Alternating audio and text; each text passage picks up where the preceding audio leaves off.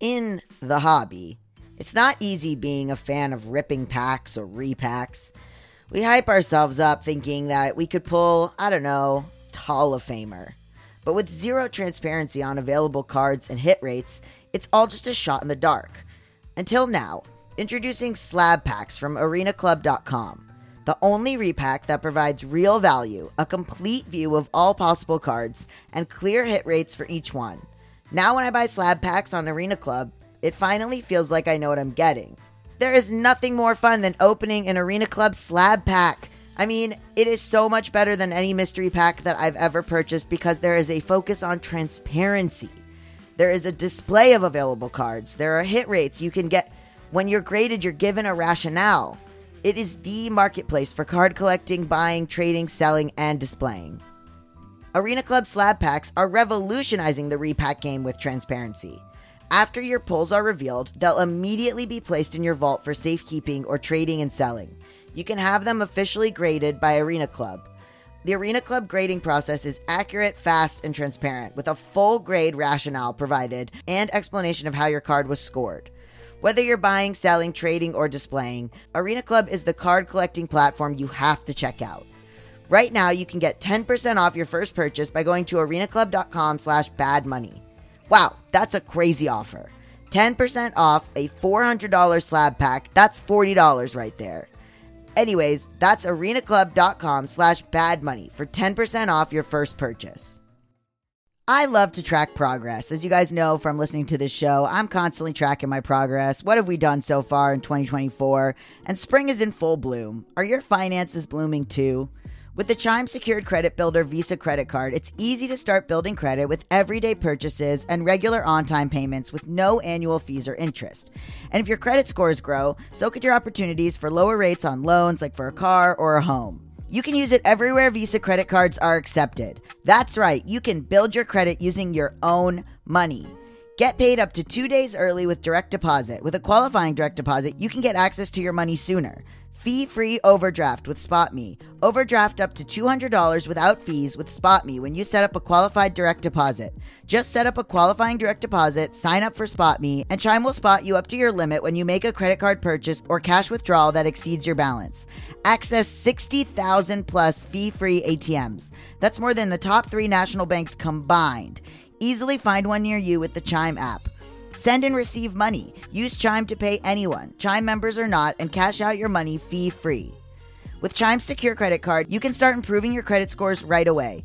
Get started at chime.com slash bad money. That's chime.com slash bad money. Chime feels like progress. The Chime Credit Builder Visa credit card is issued by the Bancorp Bank NA or Stride Bank NA, members FDIC. Spot Me eligibility requirements and overdraft limits apply. Out of network ATM withdrawal and OTC advance fees may apply. Terms and conditions apply. Go to chime.com slash disclosures for details.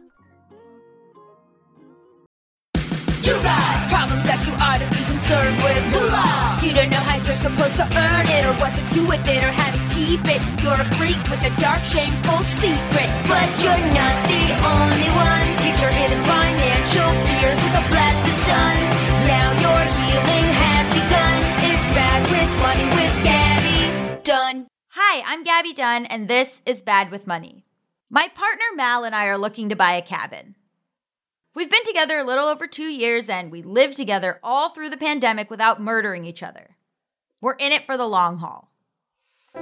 We collectively have a little money, so we started looking at cabins in the woods because that's what's affordable for us.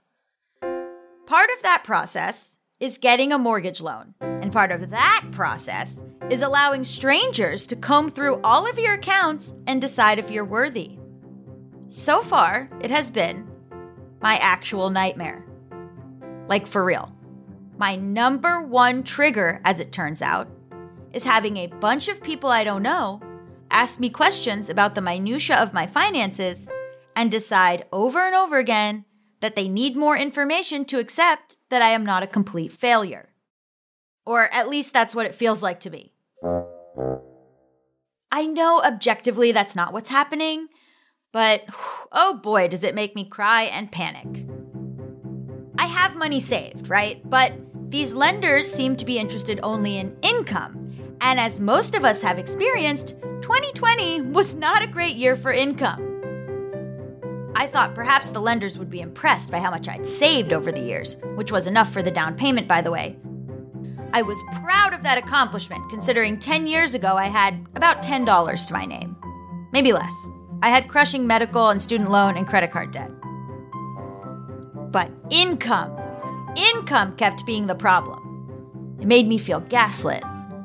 I knew I had enough money for the purchase. What did it matter about my income in a year when barely anyone who wasn't a billionaire had a dip in income? Can't they see how responsible I'd become? They didn't. They want to know that I'm going to continue to be making money.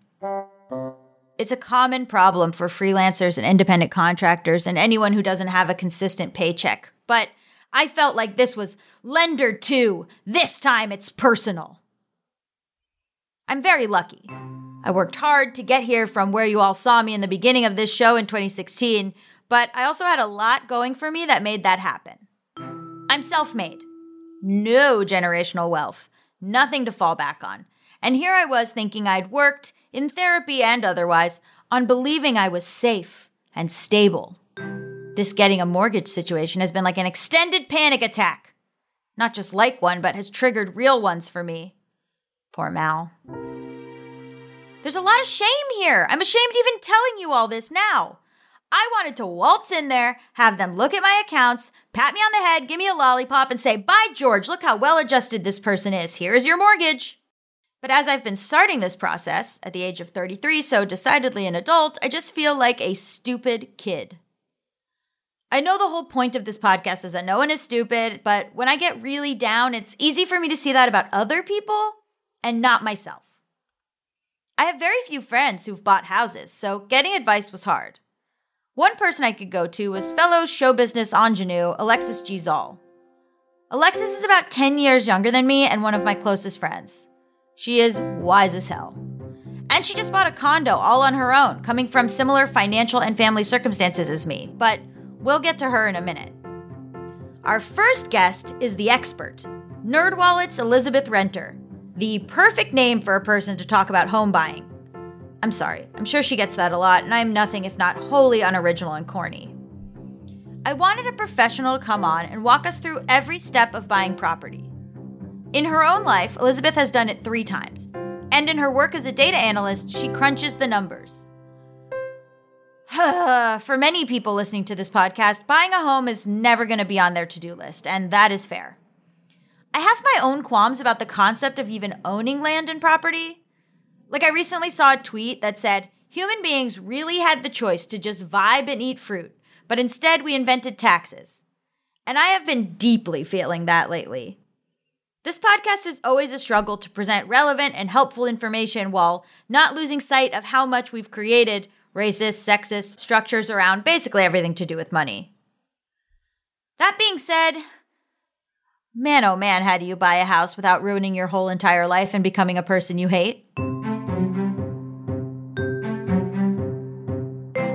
My name is Elizabeth Renter, and I am a data analyst and senior writer over at NerdWallet. So, what I do is spend my time looking at large data sets typically and trying to figure out what they mean for us regular people and our personal finance, and hopefully finding like actionable tips to spin out of them too.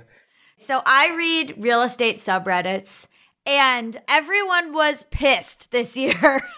So, can you explain what has been going on? Yeah, I totally get it. So, interest rates are really low. So, in that regard, it's a really great time to buy. So, coming into this year, people are like, great, I'm going to buy a house. Look, I'm going to pay 3% interest and it's going to be awesome. And then they get out there and look. Yeah and there are hardly any houses out there. And the ones that are out there are priced incredibly high. They're selling over list price. So, what we have going on here is basic supply and demand. Demand is really high, supply is really low. As such, prices are rising, and it's incredibly frustrating if you were hoping to buy. Yeah, so people have been saying that it's different, right? Where normally you can sort of negotiate. In this instance, now I don't know if it's getting better, but it was like you have to do 15,000 over asking price, write them a letter telling them why you want the right. house. You're not allowed to do an appraisal, all this type of stuff that was so unusual. Right.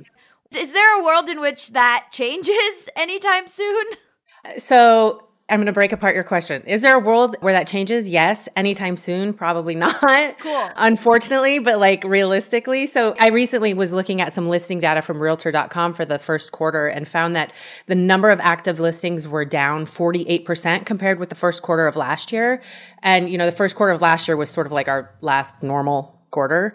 So that's a noticeable amount. In some metro areas, the number of active listings has dropped 71% since the same time last year. That was Austin, Texas. In places like Jacksonville, Florida, and Raleigh, North Carolina, it fell 64% year over year.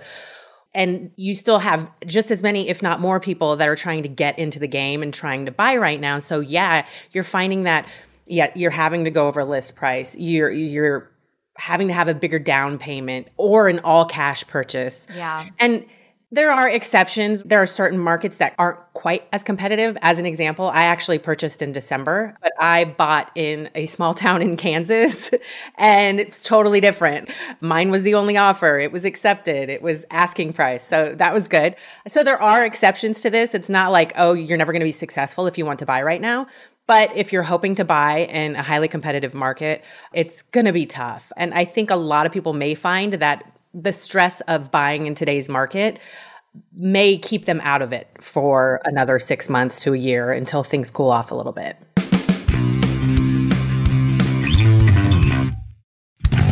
So this show is pretty basic, and we kind of have a lot of people who don't really even know where to start. So let's say you want to buy a house. What is step one? Ooh, personally, it was spending way too much time looking at listings. For other people, it's going to make the most sense to reach out to a few real estate agents. And I say a few because nobody's going to know about your local market like local real estate agents are. So I would say the first step can be reaching out to them and talking to them about, hey, what's going on? Like, what are my chances of success in this market? And that'll kind of give you an outlook on whether it makes sense for you to pursue this or hold off and wait. What about if you're scared to like reach out to a realtor? Like you don't know what the dynamic is supposed to be or what a realtor is supposed to do. How do you know if a realtor is doing a good job? Ooh, that's really tough. So you can kind of think of a real estate agent as your advocate in the system. You don't have to know all of the ins and outs of purchasing a home because there are a lot and there's lots of legal stuff and paperwork. It's a lot to learn. But with the right real estate agent, they can help bring you along and teach you the things that you do need to know as you go. So that's why I say talk to a few and try to get a sense for how they work. Right. I mean, my partner and I were looking at buying a place and we didn't understand the power dynamic with the real estate agent. And so we didn't know how proactive they were supposed to be. And it ended up kind of where I found a place on Zillow by myself. Yeah. And so we were sort of frustrated with the lack of response and things like that. But we were like, well, I don't know if we can bother her, we can fire her. But it's like, no, they work for you, they work for you. Yeah, well, and it's hard, especially if it's the first time you're doing it. I don't know what the intimidation is there, but it's there, right? You're like, I don't want to bother them if they're out looking for my house. Well, right. you know what? That's why you hired them is to bother right. them. In the beginning, before you hire them and you've talked to a few of them, ask them those questions like, is it going to drive you nuts if I leave you three messages in one day? Or how long should I expect to wait for a return call? So it's kind of like a job interview and it can be intimidating, but push past that discomfort because again, you've hired them, you're going to pay them if they do their job. If they, right. you know, close the sale, they're going to get paid off of this. So you are definitely in control. So now you have a real estate agent. Let's say you find a place. You're like, mm-hmm. I like this place. Now what do you do? So obviously you would talk to your agent about putting in an offer, but let me back up just a second because sort of coinciding with getting an agent is making sure that you're ready for a mortgage. And that is a huge, huge step. You don't want to find the house you love and then have to backtrack and try and find the loan because in this market, that's going to be too late. Right. So you talk to an agent, you find out what your local market is doing. You decide, you know what? Yes, now is the time. I want to buy. Let me start looking at loans and see what I can qualify for. So you're going to look at rates and get pre approved with a couple lenders. And then you can start looking at houses and right. trying to find the one that's going to fit your needs. So for pre approval, which happened pretty quickly. So for pre approval, what do you have to show them and how fast should it happen? Ooh, I think that varies by lender. And, you know, it's been a couple months, but typically I believe you have to tell them what your income is. They run a mm-hmm. credit check on you and that sort of thing. Like you said, it can happen pretty quickly. It does depend on who you go with. Mm-hmm. Similar to an agent, choose your lender wisely Yep, that's another person you got to choose. and be careful because you know it may make sense like say you use a credit union in your community and having access to like a branch or being able to walk down the street and see them that might be a priority to you maybe you live your whole life on your phone and so an app that's going to be easy for you to input documents into that's a priority so i would say pay attention to that stuff but some of these higher tech ones Yeah. you can be pre-approved with less than 24 hours it happens very quickly Yep. Uh, But that doesn't mean you have to have the loan. Don't worry. That doesn't mean. Well, and the other thing too is I think a lot of people maybe if it's their first time they don't realize is that that's just like the beginning step. The longest part of the home buying process generally once your offer is accepted and into closing when you're having to show them if you have freelance income your tax documents and your pay stubs and you know like Yeah. everything. Yes. So they're going to ask for a million documents. Mm-hmm. And, you know, it's interesting right now for me. The thing is that I have a lot of savings, but because I'm freelance, income comes in chunks. Yeah. So what I'm finding is that they are more interested in whether or not I have income versus mm-hmm. my savings. They look at the savings, they're like, fine. And I was not expecting that. Yeah, and in that case I believe when you're freelance they're going to want to look at your back tax returns. All of it, man. Yeah. But one thing I wanted to talk to your listeners about too is what are the reasons their mortgage could get denied? Yes, please. Yeah. So I recently, there's the Home Mortgage Disclosure Act requires that lenders submit all of the data about loan applications to the federal government. And then they publish that data publicly. So I looked at the 2019 data several months ago and have looked at it in the past. And there's typically three reasons why your mortgage application is going to be denied. And that is the debt to income ratio, which I'll tell you what that is in a second, your credit history, and your loan to value. And so your debt to income ratio in 2019, that was checked on 35% of denied mortgage applications. And that was the top reason for mortgage denials. So what they look at with your debt to income ratio is all of the payments you make every month compared to how much money you bring in. So that includes your you know your car payment your regular household bills your student, Student loan loans. yeah your student loans are included in that and so if you have high debt relative to your income you might get denied now we say strive to keep your debt to income ratio under 20%. So that means your debts are 20% of what your income is. That's really hard to get to. Yeah, for most people, impossible. Right. Just Yeah. just work towards it, but it's one of those reach goals. Now, what I did see in the data is every bit under 50% you get, the more likely you are to be approved. So just keep cracking at it. And 30% is probably safe too. And then the second thing, as I said, credit history, that accounted for 22% of denials. So that's making all of your payments on time, keeping delinquencies and stuff off your credit report. And then finally, your loan to value ratio. That was cited in 18% of denials in 2019. And what that is, is your down payment essentially. If you're trying to borrow 100% of the home's value, in other words, you're not making a down payment, you're less likely to qualify for a mortgage unless you have stellar credit and a huge income compared to your debts. Yeah. So the bigger the down payment, the better. This data kind of dovetails with racism and sexism, obviously, where like mm-hmm. credit scores we've talked about on this podcast are pretty racist. Income to debt ratio, I imagine the data shows that women have more, probably like more debt and lower incomes. Mm-hmm. When you look at this data, does it tell you what kind of people are more likely to be approved? And is that still kind of a hugely racist and sexist thing? I imagine it is. So I, I did not look at that in this data. But what what I can say is if you're a woman, if you're a historically marginalized group, if you can't hit these marks with the low debt to income ratio, with stellar credit history, look into first time homebuyer programs in your area. And now I'm saying first time homebuyer program, but perhaps you owned in the past. A lot of these first time homebuyer programs you're considered a first time buyer in their eyes again after you haven't owned for three years. Oh, okay. So, yeah, as an example, I purchased a house in 2006. I went through a short sale with the housing market crash in 2010. Uh, and then I didn't own for several years. I bought again in 2017 and I was able to qualify for a first time homebuyer program. So look into that. We have some pages on NerdWallet that go by state. So you could look at Florida first time homebuyer programs and see what's available there. What do they do? Generally, they allow for a lower down payment. Oh. Yeah. And they have them through conventional lenders, but they also have them backed by like the FHA and the USDA and that sort of thing. And the idea there is to sort of increase access to home ownership for people that historically may not have been able to. Cool. And then what was the second thing you were going to say? Down payment assistance programs. And often those two things go hand in hand, but some states also have down payment assistance programs where maybe they'll kick in a certain amount of your down payment or they will essentially attach what they're helping you with onto your mortgage. So it'll look like you're making a down payment, but it's going on your mortgage kind of thing. Okay. Do you have to pay that back? That's another loan? in some instances so the down payment assistance program it depends on where you live it depends on where you're getting the assistance through and yeah the idea is to make home ownership more attainable for people now I did read an article, I believe it was in the Wall Street Journal recently, that it is harder to get offers accepted that are backed by FHA loans right now, which is Yes, we've heard that. yeah, so it's making it even more difficult for low income people or people who would otherwise be boxed out of home ownership who are trying to take advantage of these programs in highly competitive markets.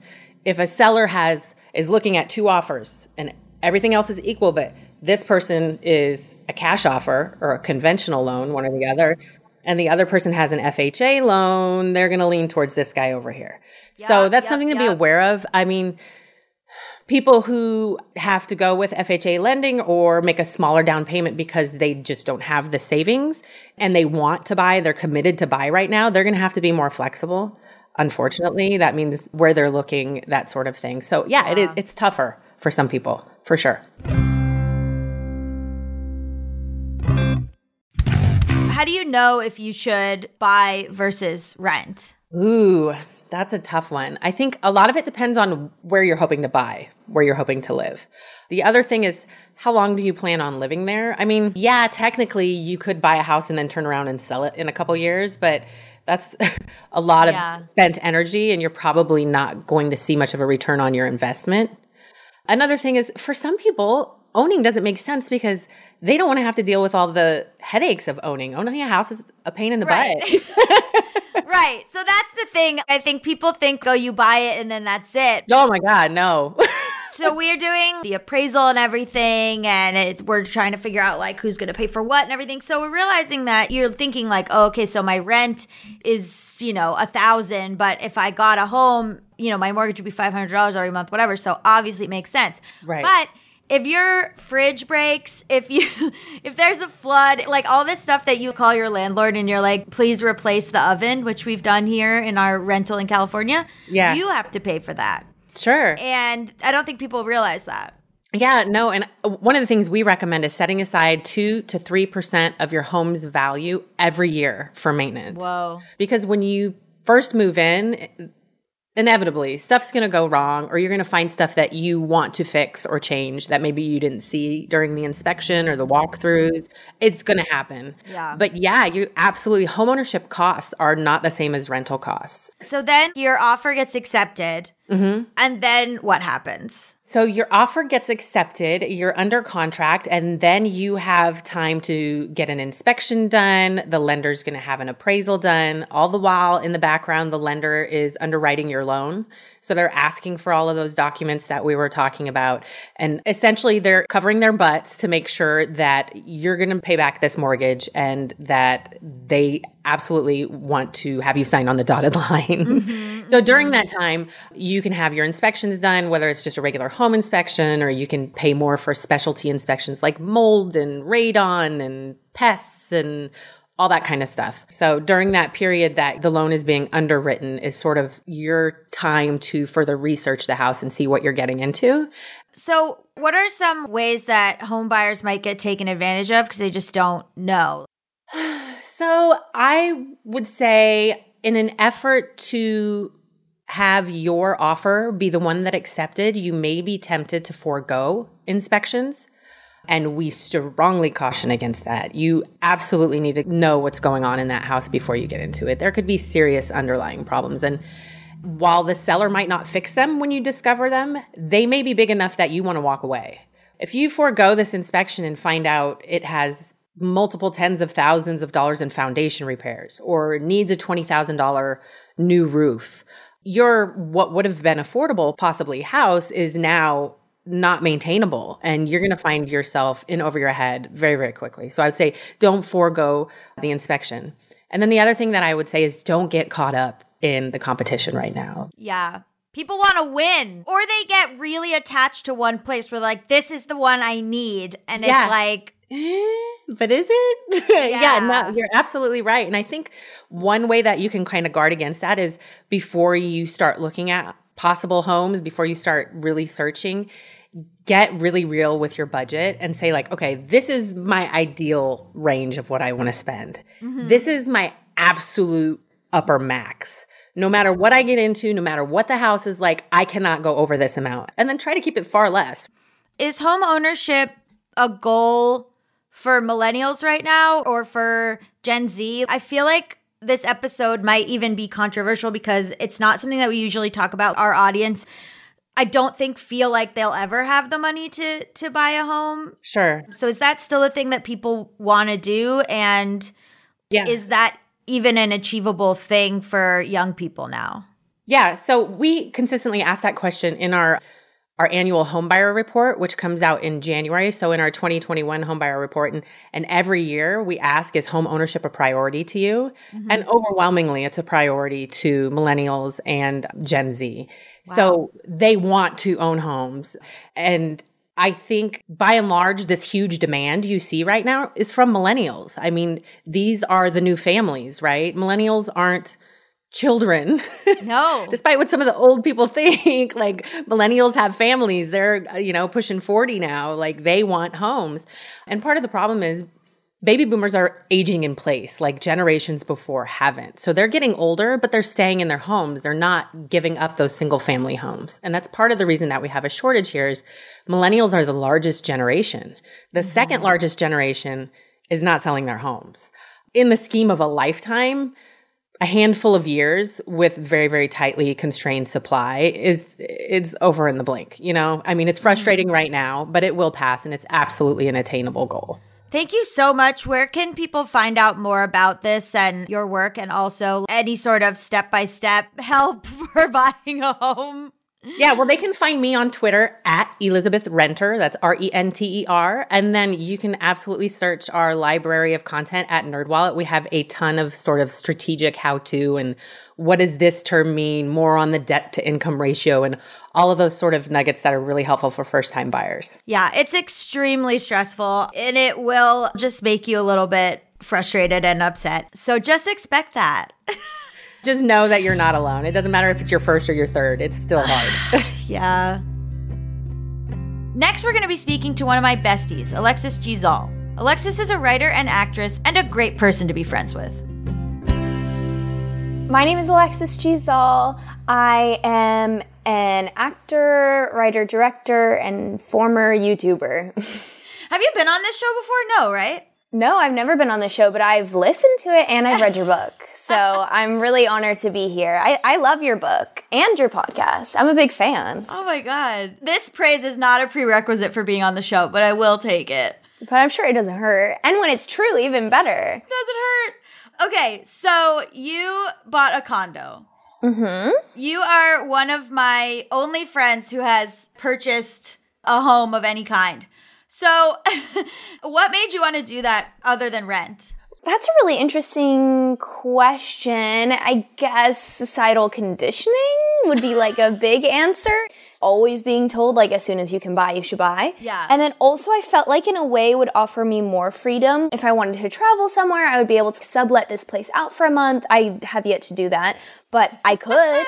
and so that's exciting. And then, yeah, also just not wanting to spend money on rent and I'll just be able to buy a house so much sooner because I'll be able to like sell this place, use that money for the down payment and then keep going. So, you are also someone like me who's kind of going through this with no parental support. So, how did you take the first steps? What were they?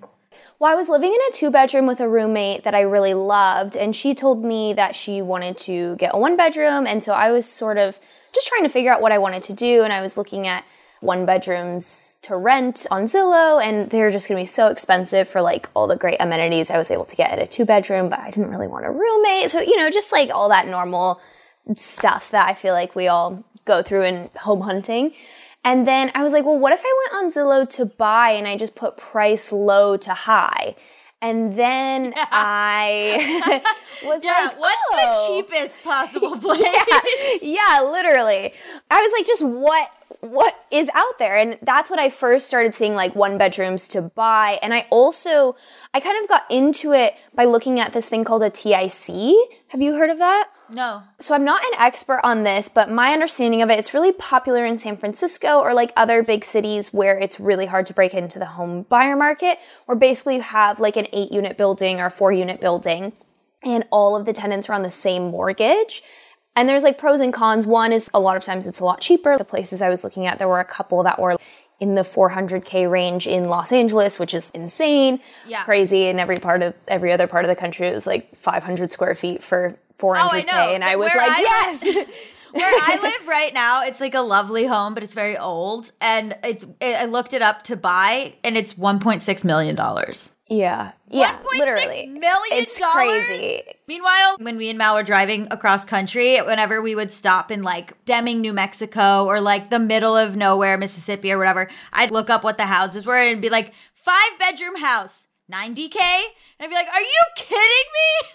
I've It's made very horrible upsetting. choices of where to live. I know. It's so annoying. Yeah, I could definitely buy my dream house like in a small town for like the amount that I paid for a one bedroom in Los Angeles. So you were looking at the TIC. Yes, exactly. And there were a lot of pros to that and that it was like cheaper. The big con is there's basically two main types of mortgages, like a fixed rate and a flexible rate. Most of the time you would want to do a fixed rate because then I got a pretty good interest rate. And so no matter if like in a few years interest rates go way up, I still get to pay the same amount until my place is paid off. But a flexible rate changes with the market. You had to do that in order to get a TIC, and that was just really scary for me because you don't know, especially with COVID, just kind of throwing a wrench in things. Right. And so I, I started looking at one bedrooms, and this was actually the second condo that I looked at.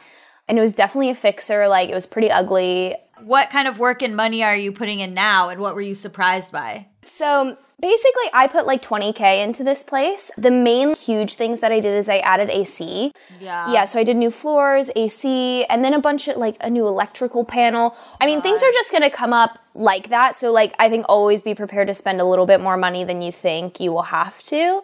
I had a gas leak right when I moved in, and I had to go through my home warranty, which I didn't have gas for like three months, which was absolutely hellish.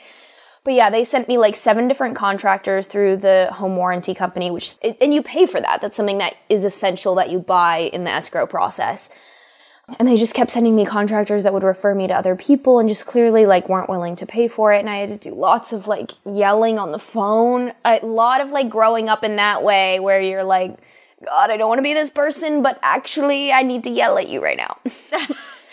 yeah, it's it's a lot of confrontation. I mean, this is why it's for a lot of people it just seems not doable, not just because of money, but because of how much time and confrontation is involved. There's a lot of confrontation. I was really, really grateful I did this after I had started therapy. I wouldn't have been incapable, honestly.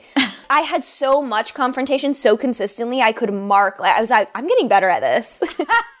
I just like staying in my body, staying centered, and yelling. Oh my god.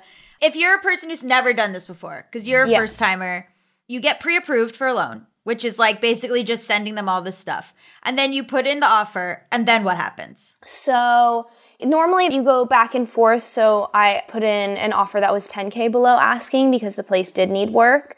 And we met in the middle. So like 5K below asking. And I went up 5K, which that's what my realtor told me to expect to happen. That's and so then I, right? yeah.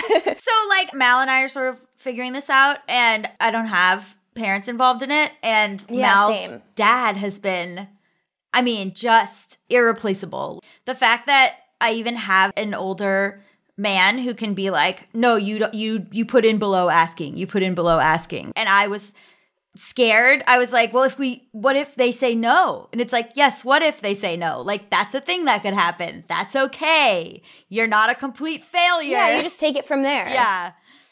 So you put that in. So then they say yes. And then what happens? So then I think that's when you enter escrow. Escrow is a crazy process. One of the most fun parts of being an escrow is telling people you're an escrow. Got a huge kick out of that. They're like, "What have you been up to?" I'm like, "I'm an escrow." You know how it is. but being an escrow is actually an insane amount of work, which I wasn't expecting. Like, I was on the phone with my lender probably every day, and there's a ton of stuff that happens on like a really tight timeline. So it's like once you enter escrow, you've both agreed on an asking price or a price. And then you enter a period where you, as the buyer, are the only one who can back out, which is really nice because I was moving out of a lease and I wasn't going to have anywhere to live. So I was like, I at least know that if I change my mind, it's because I am, not because like they, you know, mm-hmm. flake out or whatever. So I was like, I know I'm to have a place to live. Laws are different in different states. Oh, okay. So that's how it is in California. Right. I think California is pretty buyer forward rule wise, is my understanding of it. I think because it is just like so expensive and they're like, if you can buy, please do it. but yeah, so then it's a it's a lot of just like sending a ton of paperwork and basically proving that you have the money, especially I bought during COVID where like unemployment was really high. And so you there were a lot more restrictions even because they weren't trying to get people in mortgages and then they're unemployed for a mm-hmm. really long time. We didn't know how long everything was going to last, still up in the air, but yeah, it was just like a, a scary process in the sense that a lot can go wrong, very stressful, very like, we need this document right now. Yep. I don't know how someone could do it with like a full time job. I guess it's probably just really hard. So, what mistakes would you advise other people about? Especially if people are doing this, let's say, without Yeah. parental help. One, I would say, yes, while it's stressful, it's not necessarily confusing if you have a team that's helping explain it to you. It is more so just quantitative work, if that makes sense. And it's your realtor's job and your lender's job. So the lender is the one that facilitates your mortgage. Realtor is the one who like sells you the place and is advocating on your behalf. It's their job to explain this stuff to you definitely take a lot of care in choosing who those people are and get references from other people. Also, I think a lot of that stuff is like gut instinct. You know, you can do your research, but if you're with a realtor and you're not getting 100% good vibes, find someone else. And then from there, I would say if you're in the escrow process or you are starting construction, like just really try and clear your up your schedule because there's going to be a lot of issues. And also be prepared to spend more money than you think. Are you happy? What's the pros? The biggest pro is the financial incentive. Everything I pay, I'm going to sell and get back, which is amazing. Also, if you're able to buy in a city like LA, or I feel like I'd imagine it's also similar in like Chicago or, you know, bigger cities, real estate is a really safe investment. The price of my condo has already gone up. And that's awesome. Like, that is just not renting at all. That's not the deal. You just pay it and you never see that money again. Yeah. Thank you so much for coming on here and being so explicit and honest and using numbers. Where can people find out more about you and your work? You can find out more about me on my social media. It's all at Alexis G. And I love to post my little tweets and my little Instagrams and and make my little works. I also have a YouTube channel with a lot of videos. Some are with Gaby and they slap, dare I say. Yes. And my parting words of wisdom are if the numbers are adding up and you're able to make it happen, go for it. You can handle it. It's hard, but doable. And as Glennon Doyle says, we can do hard things.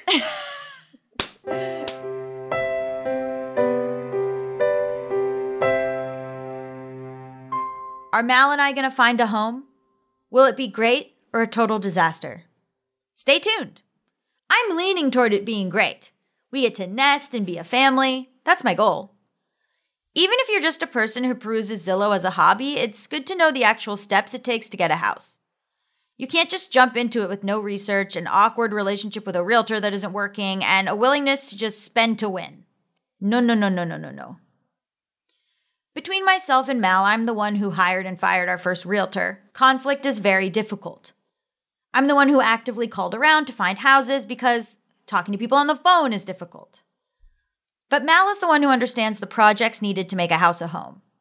Is replacing this log going to be a bigger deal than the seller is painting it out to be? What will a mason cost or a carpenter? Mal's dad has also been extremely helpful in terms of knowing how this process is supposed to go, and that's a huge privilege. If I wasn't dating Mal, I don't know if I could have figured this out without Larry Blum. Would any of this be possible, even if I could afford it on my own if I were a single person? I truly don't know. My guess is definitely not. It's overwhelming. The best thing to do is talk to each other and be honest. Sometimes it can be lonely as a first time buyer. Information online is so intense and shaming. Reddit has been a great resource for me, but also everyone's opinions are so strong and seem so final. Am I really an idiot for looking in this market? Am I going to regret everything if I don't do this one obscure thing perfectly? Should I let strangers on the internet scare the poop out of me? Okay, so this is going to seem woo woo and totally out of left field, but please bear with me for a moment. I read an amazing book called When Things Fall Apart by a Buddhist nun named Pema Chodron. In the book, and I may be oversimplifying this, she talks about abandoning both hope and fear.